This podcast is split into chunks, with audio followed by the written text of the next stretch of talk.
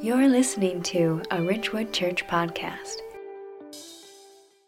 So, something had happened to Israel. Some unspecified disaster had struck the nation as it was ready to cross into the promised land.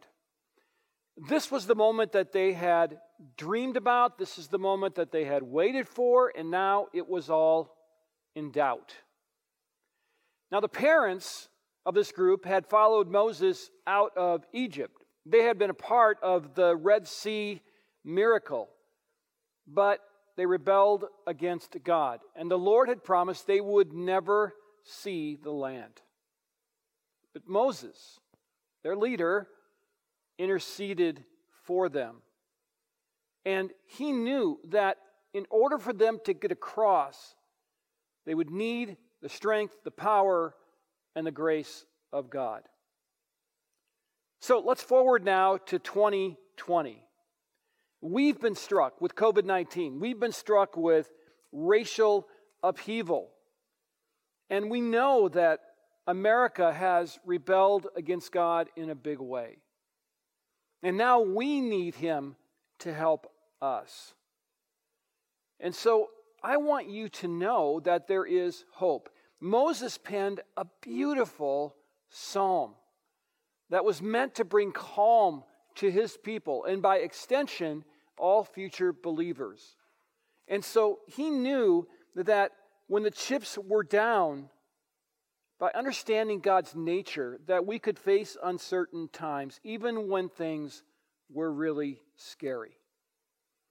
And so, through this psalm, I want you to know that you can face the future because God has always been. God always will be.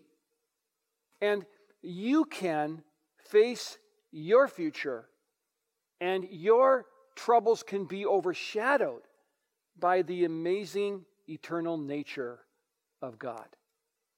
And so, the psalm we're going to look at together is Psalm 90 beginning in verse 1. And so, if you have a Bible nearby or a device to get with you, you can turn there with me, Psalm 90. We're going to look at verses 1 through 4. And you can follow along on the screen as well. We're in a series called Who is God? And we land now on this amazing doctrine of the eternal nature of God. Now, the superscription tells us that Psalm 90 is a prayer of Moses, the man of God. And this makes this writing date about the time of Deuteronomy. It is the oldest psalm. And in it, Moses describes God's timeless, all knowing personhood and relishes the fact that he is absolutely in control. So let's begin in verse 1.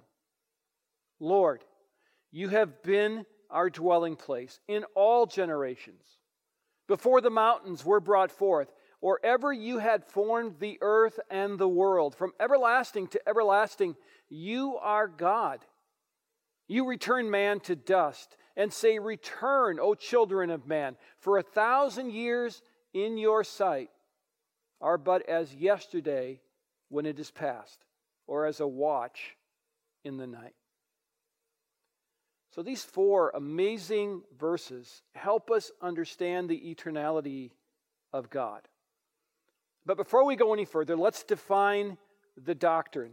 The eternal nature of God, according to Richard Strauss, is this it is that God is without beginning or end, He is free from the succession of events, He is sufficient in Himself. And that's a good definition, and it helps us because our fleeting troubles begin to disappear when we understand this eternal nature of God. This doctrine is truly amazing. And so, firstly, as you grapple with current events, I want you to understand this. And this is the first point I want to talk about, and that is the eternal nature of God means that He has no beginning, He has no end. And this is really a difficult truth for us to get our minds around because Everything in our existence does have a beginning and an end, but not God. He never started, He'll never be finished. He will always be. And Moses reminds us of this truth in verses 1 and 2. Lord, you have been our dwelling place in all generations. Before the mountains were brought forth, or ever you had formed the earth and the world, from everlasting to everlasting, you are God.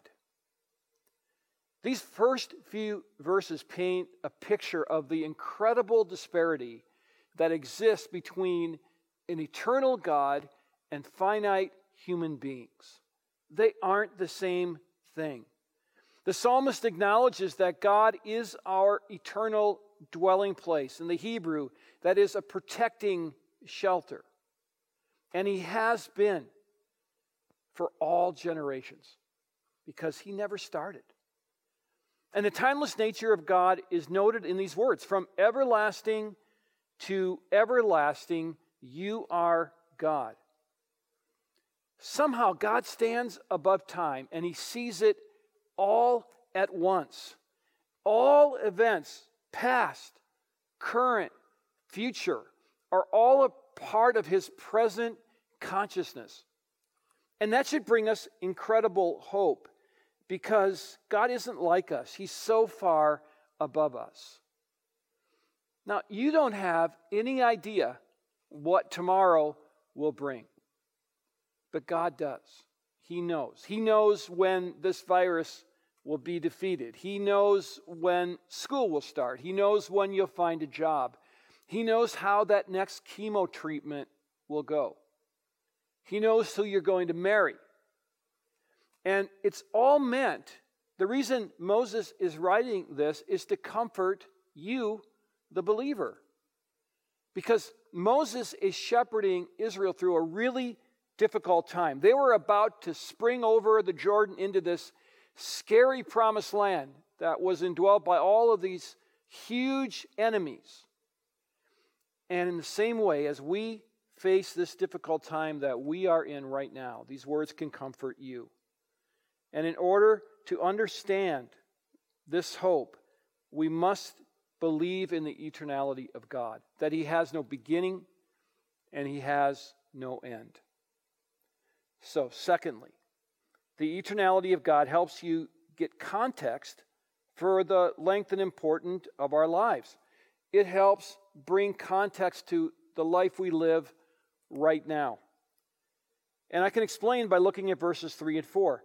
You return man to dust and say, Return, O children of man. For a thousand years in your sight are but as yesterday when it is past, or as a watch in the night.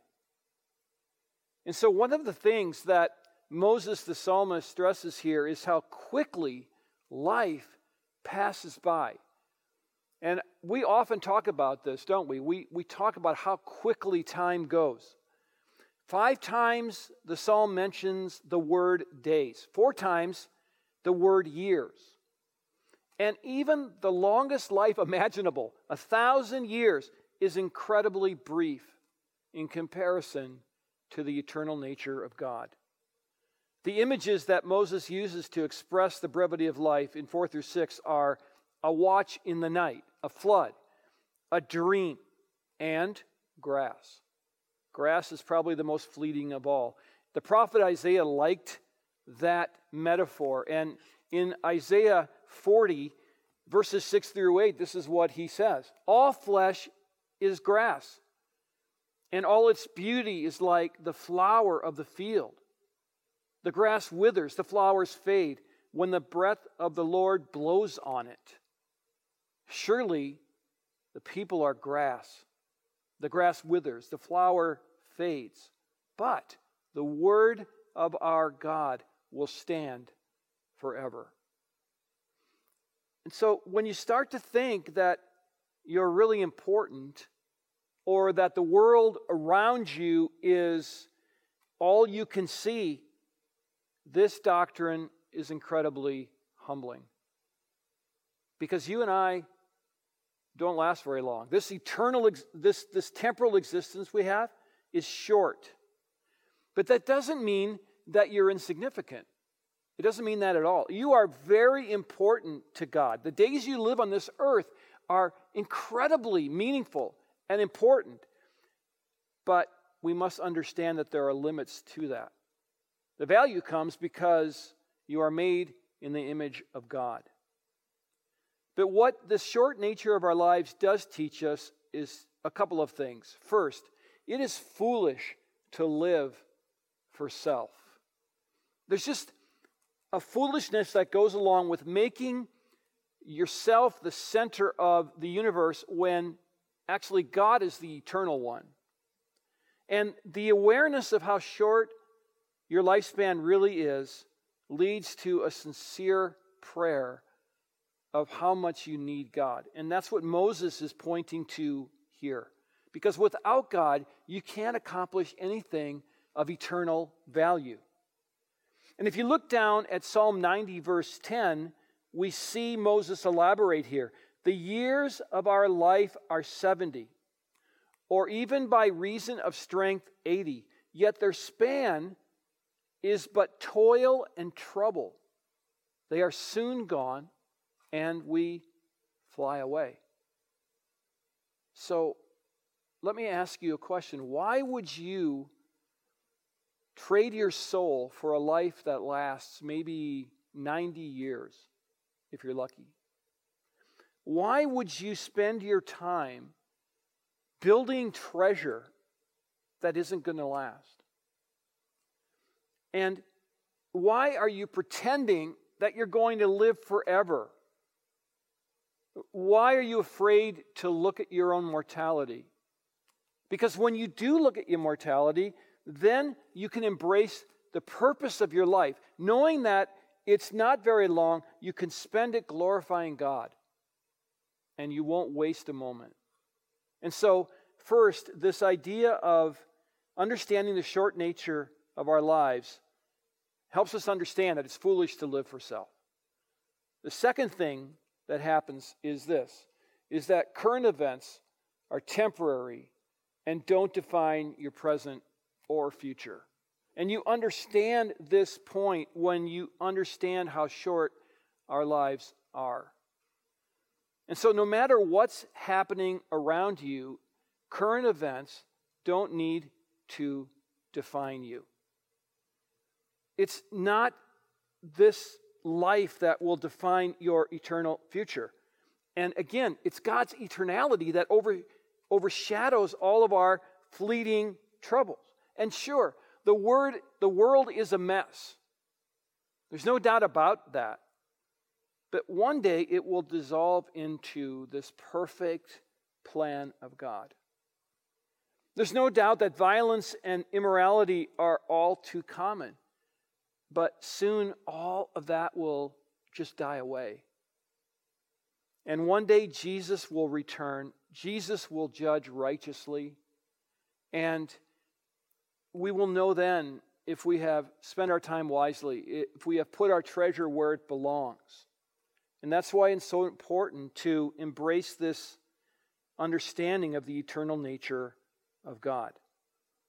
It's because then you can understand that living for yourself is foolishness. It's then that you can understand that your life is temporary, and so that you won't be wasting it on things that don't last. And as events change so dramatically around you and, and trouble emerges, it, it's helpful to remember that God is eternal and He sees your entire life. Every part of your life equally. He sees all of time, but yet he can reach in and act within time.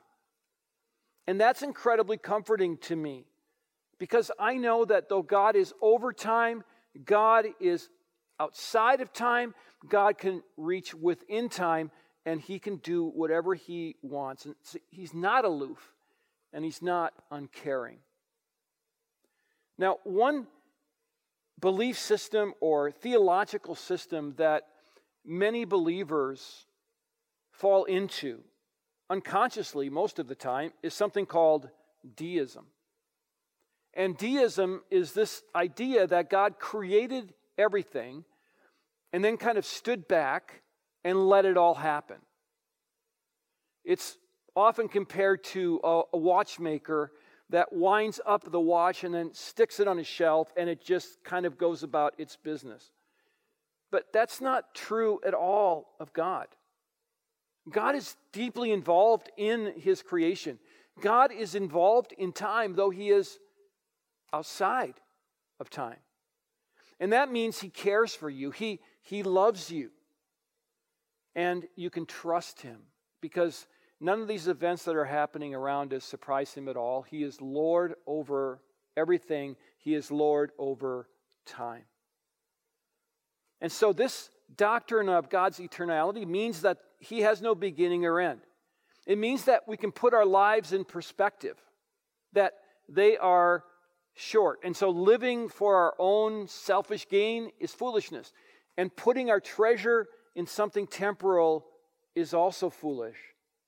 But it also means that God is deeply involved with our lives as He commands time, as He reaches into time.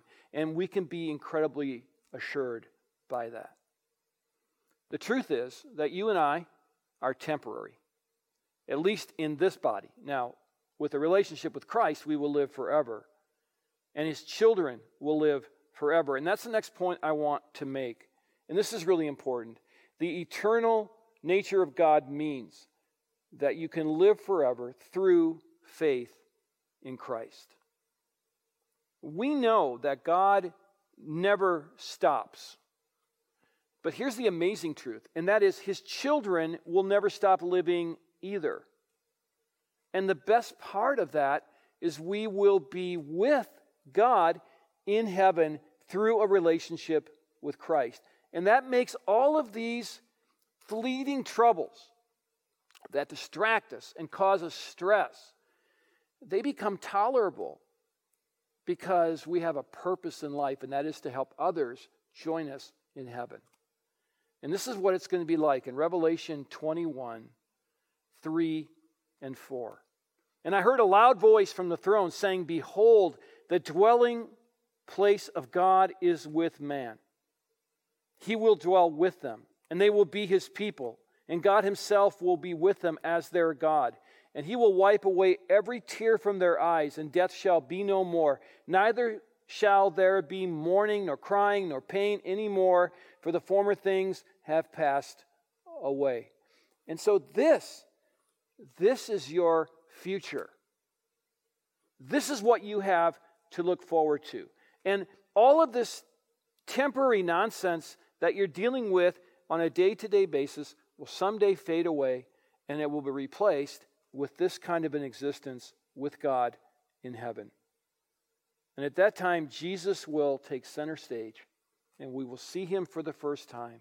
We will be able to touch him and we will be able to put our fingers in his scars and we will worship him and we will bask in the glow of his presence. And that's what you have to look forward to if you are a follower of Christ. It really reminds me of that old hymn, of the words to that hymn Turn your eyes upon Jesus, look full in his wonderful face, and the things of earth will grow strangely dim in the light of his glory and grace. That is good news. You can, you can turn your eyes away from all of the troubles of this world and you can focus them on something that lasts forever. Can you do that? Can, can you take your eyes off of these fleeting troubles and can you turn your gaze toward Christ. It's so important that you understand the importance of that.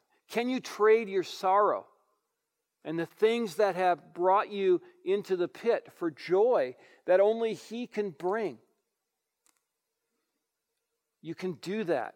It can happen, but it happens when you come into relationship with Christ. It happens when you believe that Jesus is the Son of God. When you believe that the Father sent his Son into the world in order to minister amongst us, in order to go voluntarily to the cross and die to pay the penalty for sin. It can happen when you repent of your own sin, when you take responsibility for your sin, and then you ask to be forgiven. And you tell Jesus that you want to follow him. And at that moment, then this eternal future is yours, and the things of earth will grow strangely dim in the light of his glory and grace. And that's good news for a hurting world.